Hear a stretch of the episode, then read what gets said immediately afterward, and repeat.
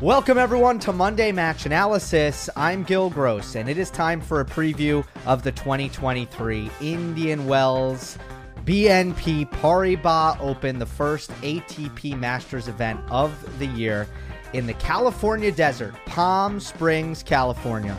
Technically Palm Desert, but we, we say Palm Springs anyway. Uh, if you are new to the channel, I'm going to go quarter by quarter here. I'm going to give you a dark horse, which is the unseeded player I feel is most likely to go deep. An upset alert, a seeded player who I think is most likely to lose early. An early popcorn match, which is a first or second round match that I think you should definitely watch. And a quarterfinal prediction, followed by the final weekend prediction. Indian Wells is the slowest hard court of the season. It is gritty. Uh, the bounce is high. I feel like power is at a premium at this event. I find it pretty similar to clay in, in, that respect, where you need some power to finish from the back of the court. Uh, we've seen, you know, aside from the big four who have obviously had some success here, aside from that, we've seen uh, Stan Wawrinka have success. We've seen Dominic Thiem win it. We've seen Juan Martin Del Potro win it. Uh, Taylor Fritz is the defending champion. These guys all have big power from the baseline, and uh, that's very important on a hard court this slow uh, to try to get that penetration through the court and hit through your opponent's court coverage, right? Uh, heavy topspin's great. Kick serves are great. And also, the balls change. It's something that's kind of a wild card here.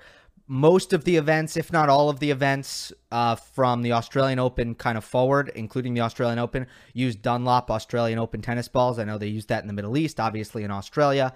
Uh, then here the balls switch to Penn, and some players like them, some players don't. Plus, you have that thin desert air, which does, for some guys, make the ball a little bit hard to control. Uh, lastly, the uh, it can be a little bit distracting. No, I don't base any predictions off of that, but there's a lot going on at Indian Wells in terms of sponsorships and business stuff and responsibilities and politics, like players' council meetings, all that stuff. Uh, but yeah, that's a little bit besides the point. So, with all that said, let's get into it, beginning with Carlos Alcaraz's quarter.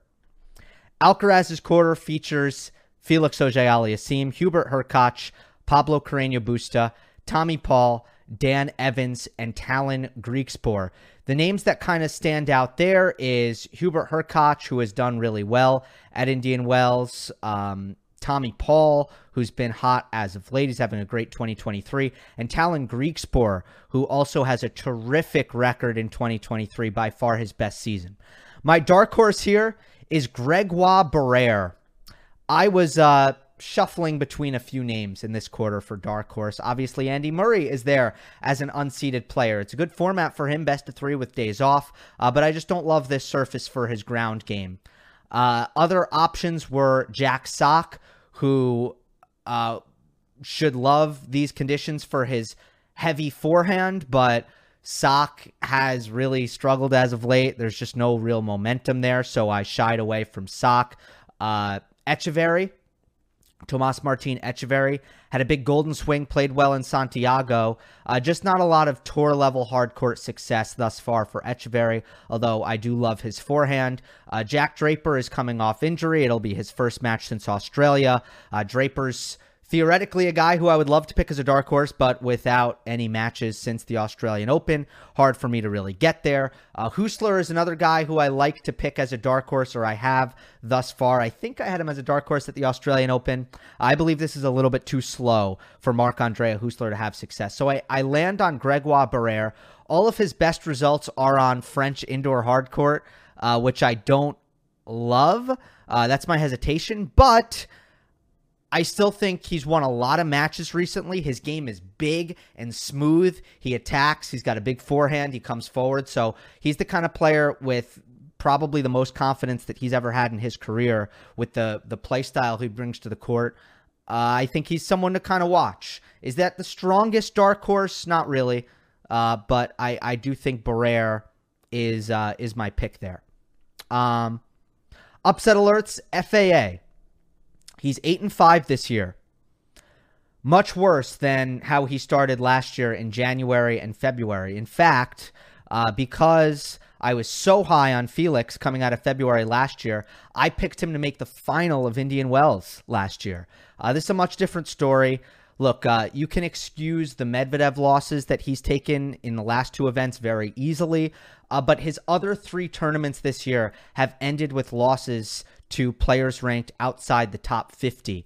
So the consistency is just still not where you'd like it to be. Plus, I just never think a slower surface is a positive for him. I thought that was kind of changing last year, which is why I picked him to the final, but really since uh, January of last year when he had uh, when he played great at ATP Cup and the Australian Open, he has kind of shown that it is still a big advantage for FAA to play on quicker surfaces. And with this being as slow as it is, I don't love FAA for this week. These two weeks, really. Kind of a two week event, 11 day event. Pablo Carreño Busta, pretty simple. One and three on the season plays the winner of Andy Murray versus Tomas Martin Etcheverry, who, uh, all things considered, are pretty tricky opponents for a, a, PCB who hasn't been able to get things going thus far. Early popcorn match. Uh, I, I went for one for British tennis. I went Dan Evans against Jack Draper. Uh, Indian Wells, I found, especially this year, is not a great tournament for early popcorn because all of the seeded players have buys, and for some reason, not a lot was really sticking out to me in the early going. But uh, uh, I definitely have my eyes on Draper. Um, I will kind of all year long to kind of assess where he's at, and Dan Evans is uh, is always one of the more entertaining players on t- tour in terms of play style, in my opinion. So I have that second round match as my early popcorn. Quarterfinal. I have Carlos Alcaraz defeating Tommy Paul. Now, Alcaraz, uh, the question with him is mainly the hamstring. He said, uh, you know, he, he has a strain. It is a, uh, a grade. Oh crap! Is it one or three? Uh, the the least bad one, the one that is least bad. Uh, I forget which number it is. Uh, I I don't know what to make of that, and here's kind of why. Because even if he wasn't injured, I don't think it would have been really smart for him to play Acapulco after back to back finals. I mean, Cam Norrie pulled out of Acapulco as well. So I don't doubt that his hamstring uh, was was certainly injured, and you know he didn't move well at all in the last two sets of his uh, Rio de Janeiro final against Cam Norrie. No, he moved he moved horribly. He didn't want to run. So I don't. I'm not doubting that there's an injury, but I will say that even if the injury was is very mild, it still would have made sense for him to pull out of Acapulco, and therefore it's very hard for me to gauge how serious this is. Uh, he also pulled out of the Las Vegas exhibition, but again, that's just. I, I can't really hit the panic button because of that. So I guess for me, I'm kind of assuming that Carlos Alcaraz is going to be uh, all right from a health perspective, and uh, I still regard him on a slow hard court, uh, that might be that might be the best. It, uh, it, might be as good as it gets for him. Might be the most ideal conditions for Alcaraz. Uh, obviously, you could make a decent argument for Clay at this point, but he played so well at Indian Wells in Miami last year. It was kind of his breakthrough. I love the power. I love the speed. And again, I, I think that physicality goes a really long way at Indian Wells. Uh, Tommy Paul is the guy who I chose to make uh, to make it out of the bottom half um, I was uh, strongly considering Hubert Hurkacz, who again has had uh, had success here. Uh, nine and three lifetime at Indian Wells. The high bounce is terrific for Hurkacz's forehand. He's my second choice there, but I do ha- envisioning. I envision him having a terrible time trying to finish points against Tommy Paul, who has always had the speed, but now he has the fitness and the shot tolerance it's made him a really, really tough baseliner. Uh, slow hard court to me is the ideal surface for Tommy. And at Indian Wells, he's got a, tr- a terrific five and two record with two top five wins, uh, two of the best wins of his career. Uh, Zverev and Andre Rublev. And in terms of recovery, I do believe he'll be okay fitness wise. Uh, but thank goodness for the buy. If he didn't have a buy, I'd be concerned. But his first match is going to be like uh, either Friday or Saturday. So it's a decent amount of time for Tommy Paul to recover from what was a brutally taxing Acapulco. All right. And with that, I think we are ready to move on to Taylor Fritz's quarter, the defending champion. You got Holger Rune, Jannik Sinner, Alex de Minaur, Borna Coric, Lorenzo Musetti, uh, Misha Kecmanovic, and Sebastian Baez. This is a really strong quarter, especially in the top half. Uh, I will say right now, there are three guys in this quarter who I really wanted to pick to the semifinal. Obviously, I could only pick one. You'll find out who it was soon. But yeah, I mean, three of these guys, before the draw came out, I wanted to pick them to the semi. Tough luck for me. My dark horses here, I have two Stan Wawrinka and JJ Wolf. Uh, Wawrinka, this has been his best Masters 1000 tournament by win percentage. His record here, uh, I don't have his exact record, but 69% win percentage. Again, that's his best out of any Masters. In 2017, he made the final here. The only hardcourt Masters he's made the final of. And look, that's not a shock to me. Uh, he loves the the extra time on the ball. The conditions are great for how big and heavy he hits from the back of the court. So it's a lot like a clay court and, you know, Roland Garros, where Stan can just really rip from behind the baseline and impose his will with his power. Uh, hasn't played here since 2019, but, you know, he's lost to Federer or Djokovic six times in 11 appearances. So it almost feels like because he's drawn those guys so often, it, it could be an even better win percentage, perhaps if the draw luck was a little bit better. And I like how Stan has looked this year. I think he's looked pretty good. So, Stan, dark horse. JJ Wolf is my other dark horse. Now, I could have just gone with Stan, uh, but I I wanted to uh, diversify. You'll see what I mean in a second. Um, but I, I'm I'm putting JJ Wolf in here. Uh, has the combination of speed and power that I love on this surface. I'm a bit worried about his slice serve not skidding. We'll have to see how that looks. Uh, last year, it was uh, a much worse version of JJ Wolf. He hadn't accomplished much when he came to Indian Wells this time last year, uh, but he did come through qualifying and beat Hugo Gaston. So that's three match wins for JJ, which kind of tells me, oh, and then the second round was uh, Roberto Bautista Agut. Yes, the surface doesn't really help RBA, but JJ took him to a third set tiebreak. So the results are there for, for him. Uh, he had that big Australian Open, not a great February. I'm going to throw that aside. And I feel like JJ, uh, with, with his forehand from a high contact point, especially, is pretty dangerous uh, here. Uh, upset alert. I don't really feel great about this one, but I have Miomir Kecmanovic at up on upset alert. And I just feel like that Stan matchup is really dangerous. And that's kind of why I put him here. Uh, Kecmanovic has actually performed really well at Indian Wells. He's made two quarterfinals here. So uh, he seems to really like the surface. Um, but he'll be at a power deficit against Stan. And he likes to give a lot of rhythm, which is not great when you're playing Wawrinka. He kind of overperformed this time last year and I also feel like he'll probably feel a lot of stress about defending the points. We'll see. There's a lot at stake for him.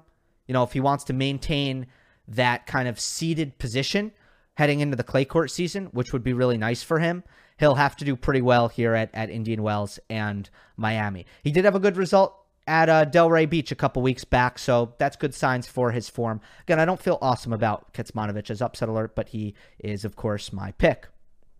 Um, all right. Popcorn match. Taylor Fritz versus the winner of Ben Shelton and Fabio Fognini. Particularly if it's Shelton, I expect it to be Shelton, and I don't really need to explain too much. Look, and I'm not trying to make it so that the popcorn match has to be two players from the same country pitted against each other. That's just how it's been on the first two quarters here. Uh, but I I'm fascinated by Ben Shelton. It's one of the guys, just like a Holger Rune, where the sample size is small enough where I'm still not really used to watching them play. So every time I get to watch them play, it's a treat. Um, you know, that's true of any player who's, I don't know. I mean, look, Rune has been around for a, over a year now, frequently at the tour level, but Uh, you know, I guess Shelton more so is more new than than Rune, and he's got enormous weapons. I worry about Shelton on quicker uh, courts. Now I know the serve is awesome, is great, and he wants a, a quick surface for that. But I think the ground game is not really yet adjusted to the speed of tennis at the very, very highest level. And as a result, I actually think he'll be a better baseliner on a slow hard court compared to a quick hard court. Yeah, I guess don't don't count out Fabio Fognini, uh, but with so much on the line for Taylor Fritz, a first round loss would be really tough for him. Um, I will have my eyes on that first match for Taylor Fritz, no doubt, no doubt about that. Um, let's reveal the quarterfinal and get into this more. I have Jannik Sinner defeating Taylor Fritz. Uh, the third guy is Holger Rune. So, you know, Fritz, Rune, Sinner, I loved all of them coming in. I think their games are good for the surface. I I like kind of the the calendar spot for them, the scheduling for them. I thought a lot of things were kind of in the right position for them to do well, but only one of them is going to be able to make the semifinal. Uh, I'll pass on Rune uh, because this surface does ask for a level of discipline. Uh, some players do have trouble controlling the ball at Indian Wells, and uh, you know it, it's hard to know if that's going to be Rune or not because we haven't really seen him here. Uh, but I do think there's a lot of discipline necessary, and you know right now Rune is uh, a player who got really really aggressive in the second half of 2022 has been in, in has been in love with that kind of all-out attacking style. And sometimes it can come back to hurt him when he's not when he's not able to reduce the unforced errors to uh, a rate that is acceptable. So I'm going to pass on Rune here. Uh, Fritz, he's played Jannik Sinner once, and it was actually at Indian Wells, and Taylor won. But I just feel like I need to get on the Jannik train right now. His losses this year, Sinner's losses, are to Korda in Adelaide when he was playing unbelievable, uh, Tsitsipas and Medvedev. So he has yet to take a bad loss. I feel like his return game and his athleticism give him a slightly higher ceiling than Taylor. And that's what this mostly comes down to. Now, Fritz, there's a lot of pressure. Is he good enough really to uh, reliably defend a Masters 1000 title?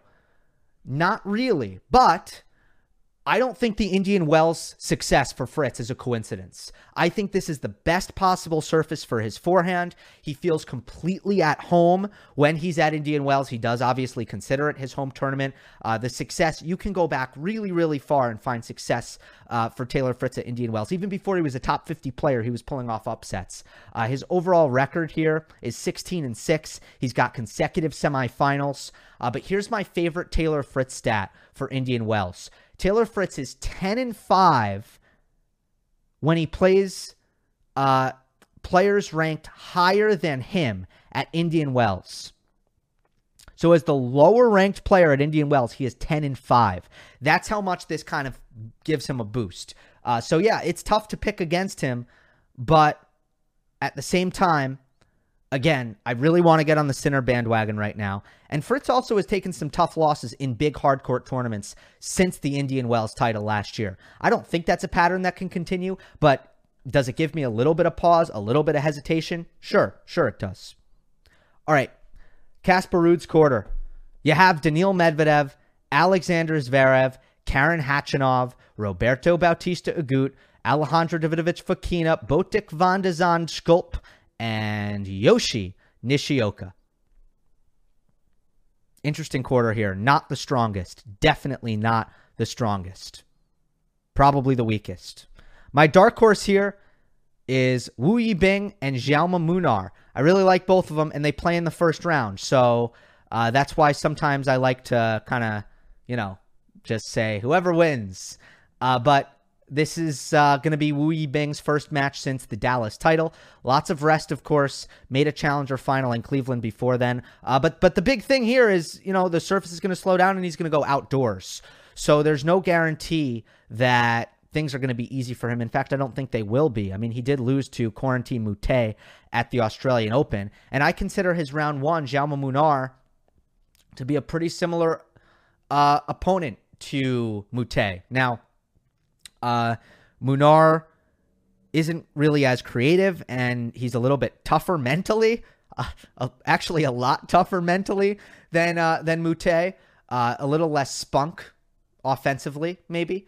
Uh, but anyway, you know they're both players who are really quick, drop back deep in the court, make it very difficult to for them to hit through. Uh, Munar won four matches at Indian Wells last year and took Fret and took Fritz to a third set tiebreak. This is the most forgotten part of Fritz's Indian Wells title last year. The most forgotten part is that he nearly lost to Jaume Munar. So Munar definitely should be a dark horse here, and uh, he played well in Santiago. So he also was having a, a, tough 2023 where he wasn't really winning much. Now he can kind of feel better, more confident coming into this Indian Wells. And by the way, I think the clay is decent preparation. Like I I don't know, it's hard to say like I it's really hard to tell if the Golden Swing is good preparation for Indian Wells or not. I would love for somebody to run the numbers there. The problem with running the numbers is that or you know just me trying to observe that is most of the players who you would expect to play well it, let me put it this way most of the top players don't play the golden swing. So it wouldn't be fair to be like well look at all the players who did well at indian wells. None of them played the golden swing. That means golden swing is bad preparation. I don't think that would be good math because you look at most of the top players and they're in the middle east or on the indoor hard courts in february in europe all right, that was re- a, a, real aside that I got off topic. So, Jaume Munar, Wu Yibing, those are my dark horses. Upset alert is Casper Ruud. All right. Um, I have watched most of Ruud's matches this year, and not a single time has he looked okay to me, even in the wins. He's only won one match in straight sets, and that was against Thiago Monteiro. I didn't even think he played well. Montero couldn't make a single ball in that match. The Monteiro win is also his highest ranked win of the season. Monteiro was at the time 71 in the world. So the results are bad, 3 and 4 record, losing record. The eye test is just as bad. He took February off. Um, so I don't know what that looked like, but I think it's fair to assume that because he needed to rest in February, uh, because he didn't look very good last week in Acapulco, it's probably going to take Casper some time.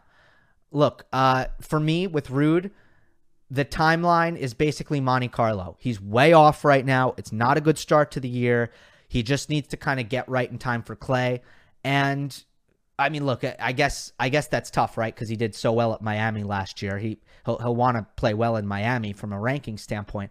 But uh, other than that, I think Ruud is in a bit of trouble right now, just with what I've seen. All right.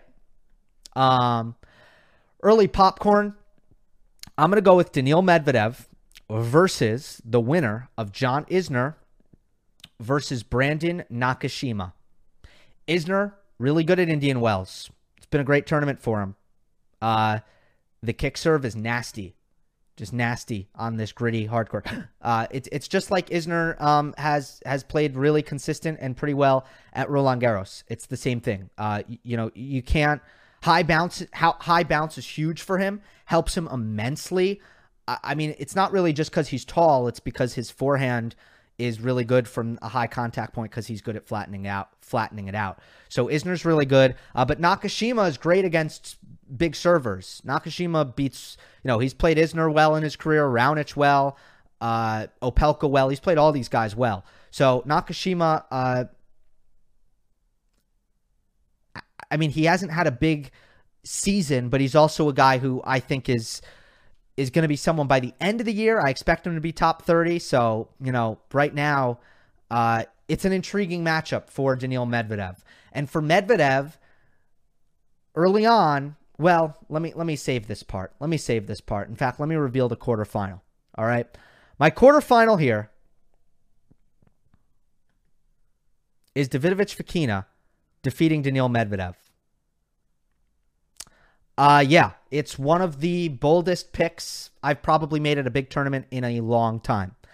Uh, Daniil Medvedev obviously was the best player in the world in February, no doubt about it. Uh, he was on fire his level was through the roof. Uh, but now he uh, he has to play on a hard court that's probably the worst hard court for him in the world. It just it's not going to reward his flatter hitting. Uh, and the results at Indian Wells for Daniil have not been good. So uh, I go through Medvedev's. Um, oh, and and you know the the balls change again. It's just it's going to feel completely different for him now, and he has to kind of look. I, I love that he's confident, um, and I am picking him to the quarterfinal here. The confidence will help him. I almost picked him to the semifinal. Don't get me wrong, but um, I went another way. So here's what I'm concerned about with Medvedev on this court. Uh, it's all about uh, finishing, finishing from the back of the court, which was looked so good in the Middle East. But uh, essentially, when he faces off against speed at Indian Wells, that's where I can be concerned. He lost to Gael Monfils last year. He lost to Grigor Dimitrov the year before. Uh, these guys have high end speed, and certainly Davidovich Fokina is, uh, I think, a top five athlete on tour, as speedy as they come. I also think Nishioka would give him trouble if it's Nishioka. Uh, if it's Khachanov, it could be Khachanov. Then I think Medvedev would win. Uh, then I think he'd make the semifinals. So this is another case, as is usually the case, where I, you know, kind of have a little bit of matchup things going on in my head. Um, but you know, for Medvedev, six and five record at, at Indian Wells for his career. Best result is a round of 16 in 2021. So look at it this way: I have Daniil Medvedev making the best run of his career at Indian Wells. Uh, but I am going to have him falling in the quarterfinals. Now, let me talk a little bit more about Alejandro Davidovich Fokina, who is, what is he? What, let me check what he's seeded. This is a pretty bold pick. I mean, he's the 23 seed. Uh, Davidovich Fokina, not to mention, he has to play a dark horse in the second round. Uh, Davidovich Fokina is a guy who, for a long, long time, I have considered to have the highest upside out of anyone outside the top 15. Uh, with that being said, I haven't been that high on him as a danger. Uh, even, you know, after he had that big Monte Carlo where he made the finals, my tone on this was like, all right, you know, he's really not ready yet. He doesn't play right. He's not good mentally. He's way too emotional. He doesn't make good decisions. He uh, doesn't. He loses focus almost every match. He uh, doesn't respond well to adversity in, in, in during match play. He has all of these issues with his match toughness. Um, but I think the the raw tools, besides his serve, which is not good, uh, forehand, backhand, movement, uh, feel, touch, creativity, ability to defend, like all of these things, I think are super, super great for him. Even baseline power, I think, is really great for him. And I've just been kind of had my eye on him. Okay, is he ever going to start to work on the mental game? And I just like what I've seen from him. No, the results have not been slap you in the face good in the last uh, in 2023 or in the last month, but I've been watching him and I'm seeing him do a lot of things on the court that are kind of meditative and calming just to try to control his emotions a little bit better. And then you look at all of his recent losses, they're all against top players and they're all very competitive. So I just feel like he's so close. He took Andrei Rublev to a third set tiebreak in Dubai. Um, and then, you know, Rublev went on to make the final. Uh, he he took the first set against Daniil Medvedev in Rotterdam. Like his losses have been very good. Uh, and I like these conditions way better than I like Rotterdam for him. Way better than I like Dubai for him. This is uh he needs a very slow surface so that he can get into return games because his serve isn't good. Um, and for his defense and his speed to to really uh, be as effective as possible. I like him in slow conditions. Monte Carlo is the slowest event of the year besides for maybe some of the post Wimbledon clay like Båstad. Uh, it, it's the I think Båstad might be the slowest court of the year. Monte Carlo is one of the slowest courts of the year though, and that's the tournament where year after year after year Davidovich Fokina does best. It wasn't just last year, guys. It wasn't just last year. He always does his best at Monte Carlo. Um, so this is my favorite hard court for him. He's pushed Medvedev to three sets in both meetings, not just Rotterdam, but the the time before when he played Medvedev, he pushed him to three sets. Uh, could be Khachanov also. Uh, Davidovich Fokina beat Khachanov in their only match. So I've been waiting for Davidovich Fokina to kind of break out, and I kind of like what I've seen from him. So I'm going to go for it. Let's see what happens. Let's move on. Uh, Stefanos Tsitsipas' quarter. You have Andre Rublev. You have Cam Norrie. You have Francis Tiafoe, Matteo Berrettini, Grigor Dimitrov, Denis Shapovalov, and Maxime Cressy. This is full of guys who have done really well at Indian Wells recently. Andre Rublev made the semis last year. Norrie won the title two years ago. Uh, Dimitrov is always really good at Indian Wells. I think he made the semis. Do I have this written down in my notes? No, I don't. Um, oh, yeah, yeah, I have it here. Uh, Dimitrov made the semis two years ago and the quarters last year. So a lot of really good Indian Wells players in this in this section, which is kind of interesting. Um, of course, Tsitsipas is the top seed, not so much. All right. Uh, dark horse is Yuri Lehecka. Of all the dark horses, this was definitely my most uh, no brainer dark horse. I love the way Lehecka has been uh, playing as of late. Uh, he's he's 11 and 5 this year. None of his losses have been bad, and the forehand is exactly that high octane weapon I want at Indian Wells. The backhand is really big too. There's just no shortage of baseline power with Lehecka. Upset alert is Matteo Berrettini. He's only got one win since United Cup, and he looked pretty good at United Cup. Just hasn't been good since then. His only win was over um, um, Elias Ymer last week. And then he retired against Rune due to a calf strain that didn't scan badly enough for him to pull out. Uh, he was also he looked really, really uh, despondent in that match um, as well. And also, it was kind of funky that he kind of made the fans wait through like a 40 to 50 minute rain delay it was raining. And then they came back, and then Berrettini played like three more games and then retired. So Berrettini got booed. And usually I think it's pretty unfair when players get booed after retiring. I'm almost always on the player's side. But uh, from the fans' perspective, you have to understand like you sat in the rain for like 50 minutes, and then the guy played three games and then retired. A little bit, you know, I, I get why Berrettini was booed. I'll say that. Anyway, uh, so, you know, not a lot of positives right now for Berrettini health question marks, which man, we've just we always say that it seems. Uh, plus, best of three sets on a hard court hasn't traditionally been uh, a spot where Berrettini has excelled.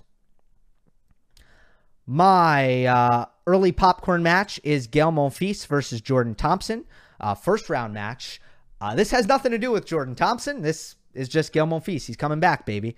Um, and Monfils, who's kind of the king of popcorn on tour, is playing his first match since Canada last year. My understanding is that it is a foot injury. I also th- I think this is his first match as a father. Um, I might be a little bit cloudy on when his wife Alina, Alina Svitolina, Alina Monfils, um, when she had uh, their child. But I'm pretty sure it was after the U.S. Open in the fall. So Monfils is now a father. Congrats to him. Good to see him back. And that is my early popcorn match. All right. Ready for this one? My quarterfinal here is Stefanos Tsitsipas defeating Yuri Lehecka. I really agonized over this quarter. I don't feel great about this. I very nearly went with Lehecka, who, interestingly enough, so I'm really high on him. And he actually has basically the same thing going on that he had at the Australian Open, where he has Cam Norrie and he has Andre Rublev. And I'm pretty sure those are the guys who Yuri Lehecka, I'm just going to double check this, uh, beat at the Australian Open. Uh, yeah. And then Tsitsipas, he lost to Tsitsipas. So yeah, Lehecka beat Norrie and, oh no, he didn't beat Rublev. He did not beat Rublev. But didn't he beat Rublev? Hold on. Didn't he beat Rublev uh, recently? Or am I making that up as well? Yeah, he did. All right. So Lehecka, he beat Rublev in, in Doha. Doha, Qatar. So basically, Lehecka is in. I like the surface for him. I think uh, with the big forehand and everyone in his section, he's already defeated. So I love Lehecka. I'm going to pick him to the quarterfinal. I think Norrie's a good matchup for him. I think Rublev uh, can be a good matchup for him uh, if he attacks that second serve, which I think he has the ability to do uh, pretty well. Um, and then on the Tsitsipas side of things, you do have, I think, a lot of discomfort. I'm probably, well, I, I don't know what kind of form Monfils is in. Uh, could be Maxime Cressy, who's uncomfortable. I don't love him in these conditions, but could be uncomfortable. Uh, but then you have, you could have Grigor Dimitrov, who has, I think, pushed Tsitsipas to a third set tiebreak in two consecutive matches. Definitely did it at the United Cup earlier this year. And we know how much Dimitrov loves Indian Wells and plays well here. Uh, and then if it's not Lehecka in the quarterfinal, Rublev plays really well against Tsitsipas, and Cam Norrie is a good matchup against Tsitsipas, the lefty in, into the that one-handed backhand with the heavy spin on a high bouncing court, uh, similar to what we saw last year in Acapulco when Norrie beat Tsitsipas. So and and Cam Norrie's playing amazing tennis and won the title here two years ago. This is a tough, tough quarter to pick. I don't like it. Meanwhile, Tsitsipas hasn't really been great at Indian Wells. In fact, he hasn't been good at Indian Wells. Uh, let's see. His best run is a quarterfinal in 2021. He ended up losing to Basilashvili in three sets. He's played a lot of three setters. Last year, won a three set match against Sock, lost a three setter against Jensen Brooksby, which I thought was a pretty like listless loss. He he lost the first set 6 1. He lost the third set 6 2 against Brooksby. I, don't know though. It just doesn't make any sense to me. And that's why this is so hard. Why I've gone back and forth is because I feel like Tsitsipas should play great on, on at Indian Wells. The conditions should be good for him. But they haven't been. So I just didn't know what to do here. I really for I really almost picked Lehecka, but I'm like, am I going to pick Lehecka and Davidovich Fokina to the semis? And I don't know how else to say it. I didn't have the balls. All right, final weekend. Semifinals. Jannik Sinner defeats Carlos Alcaraz in three sets. Stefanos Tsitsipas defeats Alejandro Davidovich Fokina in two sets, and Sinner defeats Tsitsipas in three sets. Mind you, it was very nearly this. I'll just show you for fun. It was nearly Lehecka over Davidovich Fokina, and then Sinner over Lehecka in the Indian Wells final. Eh, I'm gonna go with Tsitsipas. Uh, I I think he's played well in 2023, and it doesn't make much sense to me that he hasn't played at Indian Wells. But if it happens one more time, like if Tsitsipas doesn't have a good tournament, then it's one of those things. It's like some guys just don't like the balls and the conditions in Indian Wells, and it's just it's just how it goes. We'll see what happens. All right. Um, final weekend here. I never like to get too deep into the breakdowns here, but obviously Sinner has played Alcaraz so tight each and every time. It it has been repeatedly a classic, and uh, I think I like Jannik Sinner here uh, with the steady, uh, consistent style. Tsitsipas over Davidovich Fokina. Rematch of the Monte Carlo final. That one was pretty straightforward. As much as I like what Davidovich Fokina has done mentally recently, I still think he could be pretty prone to get overexcited in a big match at the end of a Masters 1000. Sinner over Tsitsipas. Steph has had a lot of trouble in finals recently. I like Jannik a little bit in terms of uh, a little bit better in terms of bringing his A game to a big final, outdoor hard court, especially with Tsitsipas. It just it hasn't been good in the finals there. And uh, Jannik just beat Stefanos really decisively in Rotterdam. So it it was a matchup that Tsitsipas kind of owned. Sinner really jumped on him, really, really jumped on him. And he's more even from the back of the court um, with the better backhand. I feel like when Tsitsipas has beaten Sinner, a lot of it has been just winning those zero through four shot rallies with the more potent serve plus one combination. And at Indian Wells, it's much easier for that to be neutralized. I think we get a lot more uh, neutral rallies from the back of the court. That's really where I like Jannik Sinner in this matchup against Tsitsipas. And again, I set it as my logic for Jannik to kind of get out of this this quarter where I really liked Rune and I really liked Fritz. I just feel like it's time to get on the Jannik bandwagon here. He's got the requisite power to do well at Indian Wells. Um, and I really loved what he did in February. He built up the confidence early on, played an awesome level, uh, but he, he also comes in super well rested. Let's have a good tournament. I do have a wedding uh, during the first weekend of the tournament, so the coverage is going to be a little bit light uh, for a period of time. But other than that, it will uh, it will pick up again uh, towards the end of the tournament, uh, no doubt. Hope you enjoyed this preview. Don't forget to subscribe, and I will see you next time.